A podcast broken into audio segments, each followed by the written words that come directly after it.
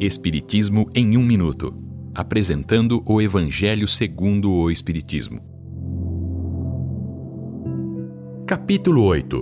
Bem-aventurados os puros de coração, os que têm os olhos fechados. Parte 1. Esta é uma livre interpretação do texto de Vianney de 1863. Meus bons amigos, vocês me chamaram para colocar minhas mãos sobre esta pobre sofredora que perdeu a visão.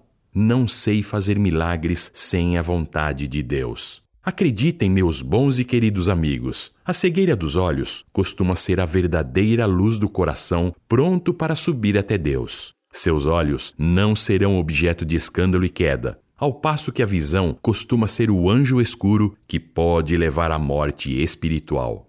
Tenham esperança e ânimo. Se eu dissesse, minha filha, seus olhos se abrirão, como você ficaria feliz? E quem sabe se essa alegria não a arruinaria? Tenha confiança no bom Senhor que trouxe alegria e permite tristezas. Eu farei tudo o que for possível por você, mas por sua vez, ore e, acima de tudo, pense em tudo o que acabo de dizer.